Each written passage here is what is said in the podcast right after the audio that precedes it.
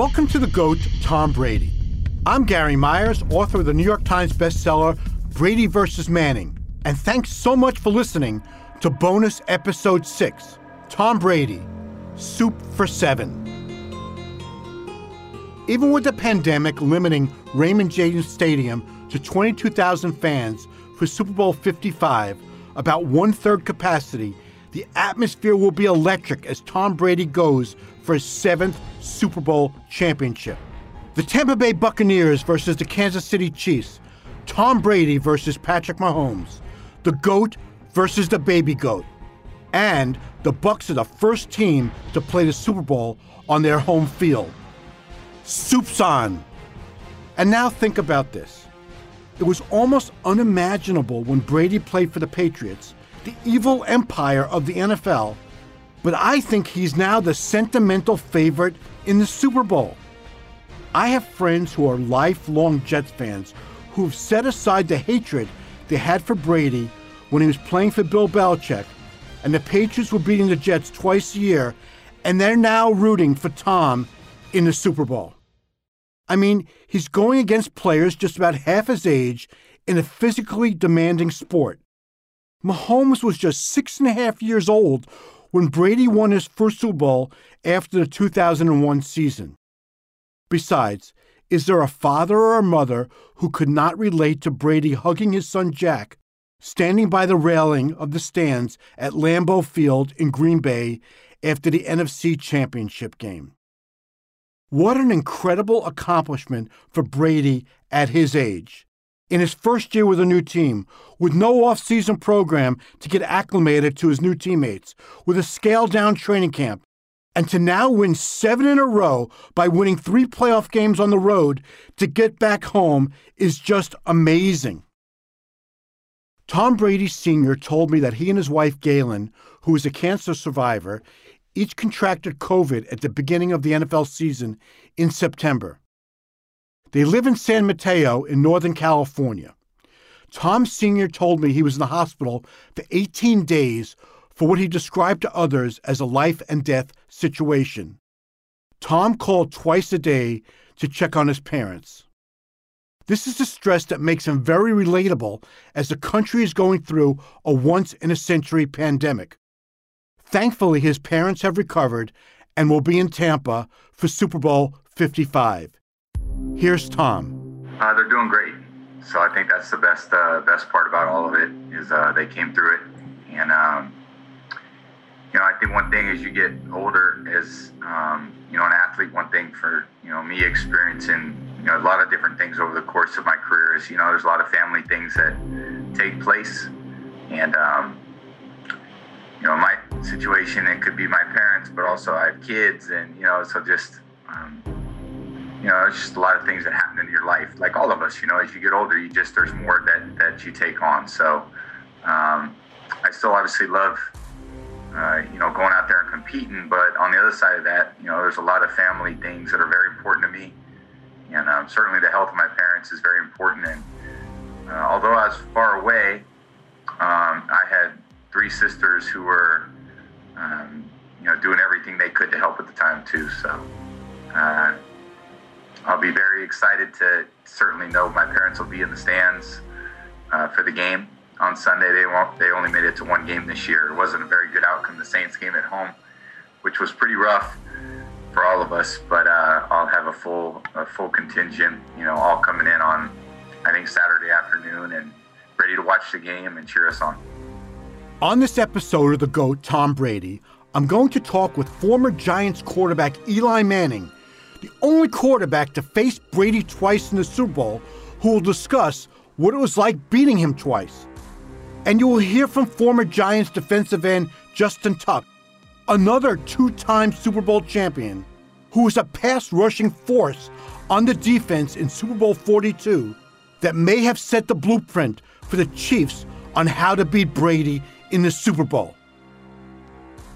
The 2007 Giants team of Manning and Tuck prevented Brady and the Patriots from completing the first perfect 19 0 season in NFL history.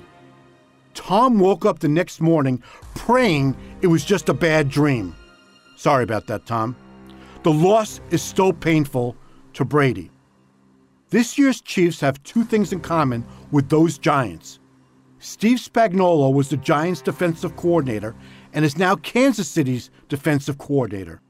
And just like the Giants, the Chiefs have a strong pass rush, especially up the middle with Chris Jones, which has always been Brady's kryptonite.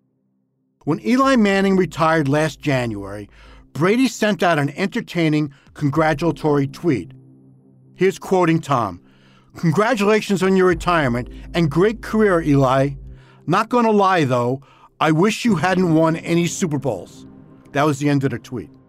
Manning beat Brady with last minute drives in each Super Bowl following the 2007 and 2011 seasons. This is Brady's sixth Super Bowl in the last 10 years. So here's what I asked Eli Manning.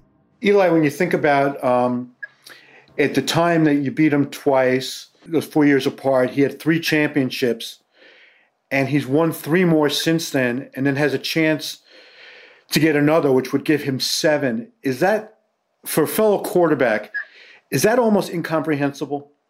It is. I mean, what, what he's been able to accomplish, uh, you know, let alone this, this season, but you know, in his first 20 years in New England and going to, um, you know, so many Super Bowls, winning that many, uh, and you know, then you throw in the amount of AFC Championship games they went to and, and lost. You know, I mean, you know, the, the amount of wins they could have had, uh, you know, championships.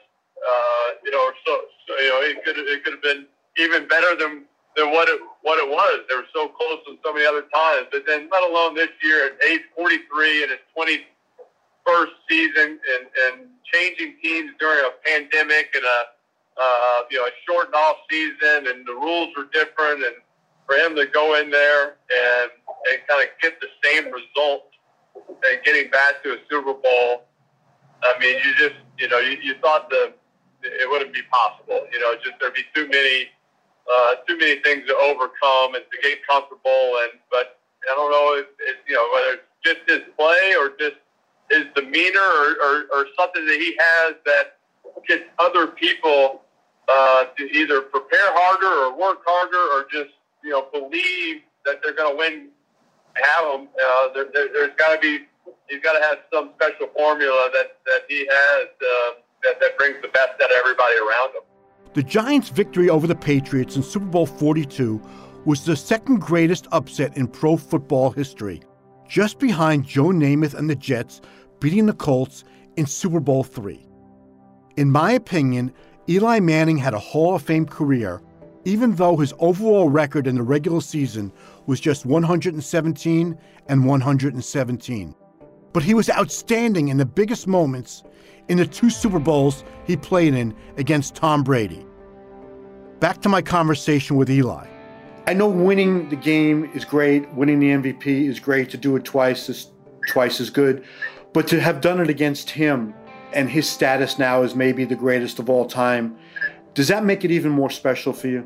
You know, not not at the time, just because at the time it's you know you're you're just worried and so uh, just excited about winning a championship, what it means, you know, for, for, for me personally, what it means to the organization, the fan base, your teammates, you know, so many people. It's not about, you know, who you beat. It's about what we were able to accomplish uh, together as, as our group, as the New York Giants. So I, I think as years, you know, have, have passed and continue to go, and you start, you know, you look at, at you know, kind of the uh, his success and his all all you know the times he's been in championships, uh, you know, it comes becomes more more unique. But it's not, you know, I, I never I've been around Tom a bunch, and you know we we become friends, and I, I never mentioned the Super Bowls. I never kind of trash talk to him, uh, you know, really about about those, just because you know, just he brings it up. I, you know, I got no, you know, he, I, got all the bragging rights. He's got six championships and you know ten Super Bowls, and and uh, you know he brings it up, especially the 07 season, because I think it still bothers him Yeah. that we won that game. I, I think he, you know, he wanted to go down as the greatest team of all time and have the undefeated season. So he brings that up more than more than I do. You're listening to a special episode of The GOAT, Tom Brady. We'll be back in a moment. Brady won three Super Bowls in his first four years as a starter and then was stuck on three for 10 years. The gap made him appreciate even more how difficult it is to win the Super Bowl. He's now won three in the last six years. In a conversation I had with Brady before he won his fourth title, he was telling me how incredible it was for Joe Montana and Terry Bradshaw to win four and he said, Well, you know, it's not like anybody's going to win six or seven. He was wrong about that, of course. Here's what Tom told me back then. But it's not like you're going to win six, you know, six, seven Super Bowls. It's just, you know, it's why did Michael Jordan win 12 championships? Right. I mean, he won six. I mean, that was still a ton, but I mean, you're not going to, with how good the, the, the other players are, the level playing field, especially in the NFL in the salary cap era, it's you know it's it's it's hard to win. There's so much turnover on the teams. There's so much injuries become a factor in a season. Um, you know, one critical player on one side of the ball gets injured. Mm-hmm. So, winning the Super Bowl is about putting yourself, your team in a position when it matters in January, and then your matchups each game. When the Giants beat the Patriots the first time in the Super Bowl, they did it by making Brady uncomfortable in the pocket. No quarterback likes pressure. Steve Spagnuolo devised a game plan to utilize the Giants' three best pass rushers on passing downs together by moving Justin Tuck inside to team with defensive ends Michael Strahan and Osi Umenyiora. The Giants sacked Brady five times. Tuck had two of them and could easily have been named Super Bowl MVP. The Patriots had set the record that season for most points scored, but the Giants held them to just 14. Here's Tuck on the Super Bowl game plan against Tom Brady. The game plan was sack Brady and do everything in our power to sack him um, and to hit him and to make his life uncomfortable and miserable. And we really didn't. I mean, honestly, we you know there's other things in the game plan, but we, if you boil it down, we really didn't care about anybody else. Tom Brady is the you know the greatest quarterback of all time, and in order for us to have had any chance in those Super Bowls, you know he's the head of the snake. So in order to kill a snake, you got to cut the head off. Mm-hmm. And our game plan was we played the run to the quarterback. Or you know we, we didn't play we didn't have any run blitzes or run stunts or anything like that. Everything was solely focused on getting to to 12. And if there was a running back in our way and he just so happened to have the ball, we'll tackle him on your way to 12. that, was, that, was, pretty much 90% of the game plan. Now, Spags did a really good job of adjusting and, and, and throwing in wrinkles and having enough wrinkles in in his game plan, depending upon what we saw from them throughout the game. But, you know, that that game plan was probably one of the more vanilla game plans we've ever we've ever we've ever put together. Right? It don't look like it, but you know, there was not a lot of complex stuff. Mm-hmm. Especially now on the front seven side. Now we might have did a little bit more stuff on the back end as far as disguising some coverages and and, uh, and, and trying to confuse uh, Tom, which you know you're not going to do that. But like if we can get him to slow down just a second on his read, then obviously it gave us up front to do a little bit more time and to do what we were doing. But for the most part, it was pinning your ears back, get to the quarterback. I followed up with Tuck. No quarterback likes to be hit, but was there something about him that you felt, you know, if you put enough shots on him, that it could change his game? Was he any more vulnerable to that? I just um, don't think he was used to it. Mm-hmm. Like Tom, Tom's a tough guy. You know, we didn't we didn't do anything from a physical standpoint to to to to limit him from playing his best ball. Like, I know we've played some quarterbacks and we've had you know those type of games against them, and they they either get hurt, um, you know, they're bruised up. They you know, but for for us, and what I noticed with, with him in these games is he was more frustrated mentally than it was a physical thing. Mm-hmm. He, obviously, he probably went and got in the cold stuff like we all did out of the game because he got hit a lot.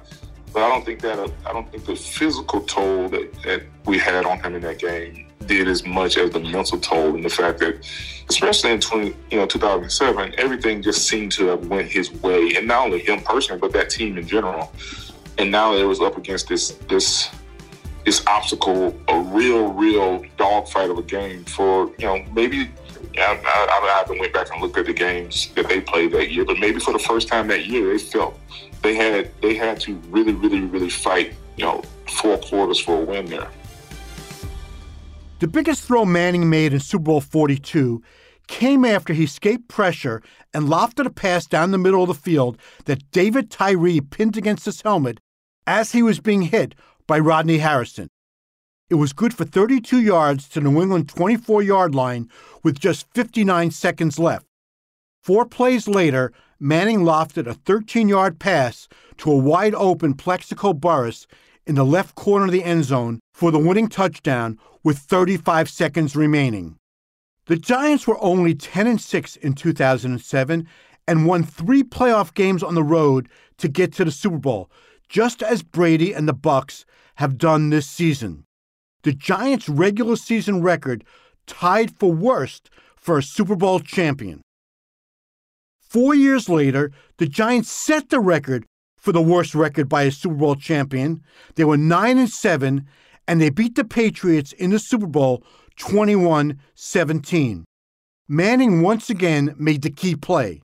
The Giants were down by three when they took possession at their 12 yard line with 3.46 left in the game.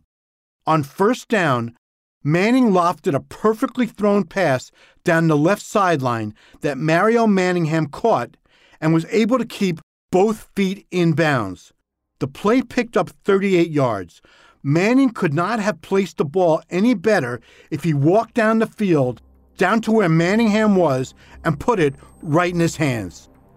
Eight plays later, Ahmad Bradshaw scored the winning touchdown on a six yard run.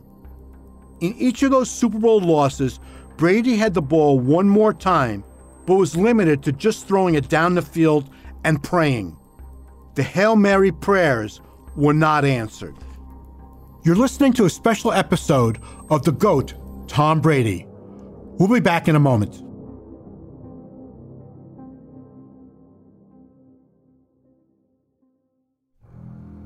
The Brady mystique is real and definitely a factor in this game. Chiefs quarterback Patrick Mahomes must be careful not to get sucked in by it. He played against Brady in the conference championship game two years ago. He played in the Super Bowl last year but he's never faced Brady in a Super Bowl. As great as Mahomes has been for three years, there is still pressure facing the GOAT in the Super Bowl. Here's Eli Manning. You have to be kind of cautious of, you know, of, of, not saying, hey, we have to play the perfect game. Because it's not about playing the perfect game, because if you think that's what you have to do and you make one mistake, it doesn't mean you're going to lose the game. It's just about um, knowing that you're going to have to, you know, you're going to have to play smart and you're going to have to you know, you're going to have to step up uh, in the critical moments of games and, and kind of, you know, make the, you know, make the plays when you have opportunities because uh, you don't want to give him a second chance and you don't want to make it any easier than it has to be for him. I asked Manning who he liked in Super Bowl 55. You know, I, I think both teams are playing really, really well. Uh, I think Tampa's defense is really good. Um, I think Tom is, is playing great. They got playmakers all over the field. I think Tampa will be able to move the ball and, and score points. Um, but I, I, I don't know. I, Kansas City just, you know, as, as good as, as Tom is, especially he has, so, I, Mahomes kind of has that, that some of those same abilities just to make plays in critical moments, of, you know, of being down in games and finding ways to win, and, and just have Kelce and Tyreek Hill, just so many playmakers. Um, you know, I, I think it, it's kind of, uh, I think it's a great matchup, and I think it's just going to be kind of one of those timing timing issues of a game. It's kind of who gets who gets the ball last, mm-hmm. who kind of makes makes that critical play late in the fourth quarter to, to win a football game, and uh, you know, so I, I think it could definitely go either way. I think I think Kansas City, uh, you know, I just I think they're going to win, but you know, but I think you know it could easily go either way. Who do I like? The Chiefs' offense looks unstoppable. Tyreek Hill ran right through the Bucs defense in Kansas City's 27-24 victory in Tampa on November 29th. He had 203 yards receiving and two touchdowns in the first quarter as the Chiefs jumped out to a 17-0 lead. But the Bucs held Mahomes to just 10 points in the last three quarters, although they could not get the ball out of his hands at the end of the fourth quarter, which would have given them a chance to send the game into overtime or even win it. Mahomes ran the last 4 minutes and 10 seconds off the clock by picking up three first downs. I think the Bucs will benefit by being exposed to Mahomes and Hill and the fast break Chiefs offense. I think this will be another Brady Mahomes shootout. But ultimately, this has been a magical year for Tom Brady. And I just feel this ends with his seventh Super Bowl championship. Bucs 31, Chiefs 27. Supe's on. I'm Gary Myers, and thanks so much for listening to bonus episode 6 of The GOAT, Tom Brady.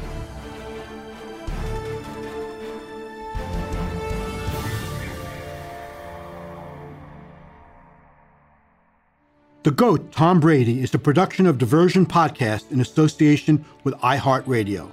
This season is written and hosted by me, Gary Myers. Executive producers Scott Waxman and Mark Francis for Diversion Podcast, and Sean Titone for iHeartRadio. Story editing by Scott Waxman with editorial direction from John Tuttle. Editing, mixing, and sound design by Mark Francis. Archival research by Brianne Murphy. Verna Fields is our technical producer, and our Director of Marketing and Business Development is Jacob Bronstein. Special thanks to Oren Rosenbaum at UTA. Find Diversion on Twitter, Instagram, and Facebook at Diversion Pods. And let us know what do you think of the show? Send us your questions, your comments, and even your critiques. That's Diversion Pods on Twitter, Instagram, or Facebook. For more podcasts from iHeartRadio, visit the iHeartRadio app Apple Podcasts, or wherever you listen to your favorite shows.